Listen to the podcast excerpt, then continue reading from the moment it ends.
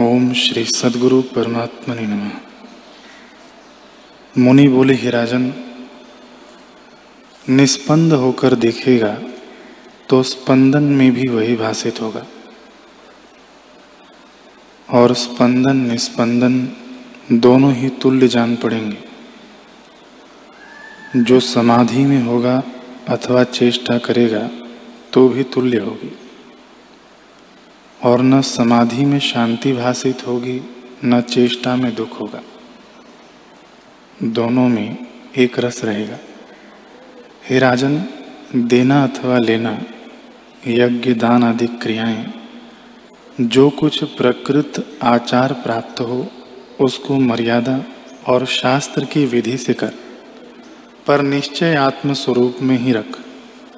जैसे नट तरह तरह के स्वांग भरकर संपूर्ण चेष्टाएँ करता है, पर उसमें निश्चय नटत्व ही का रहता है। वैसे ही तू सब चेष्टाएँ कर, पर उसके अभिमान और संकल्प से रहित हो।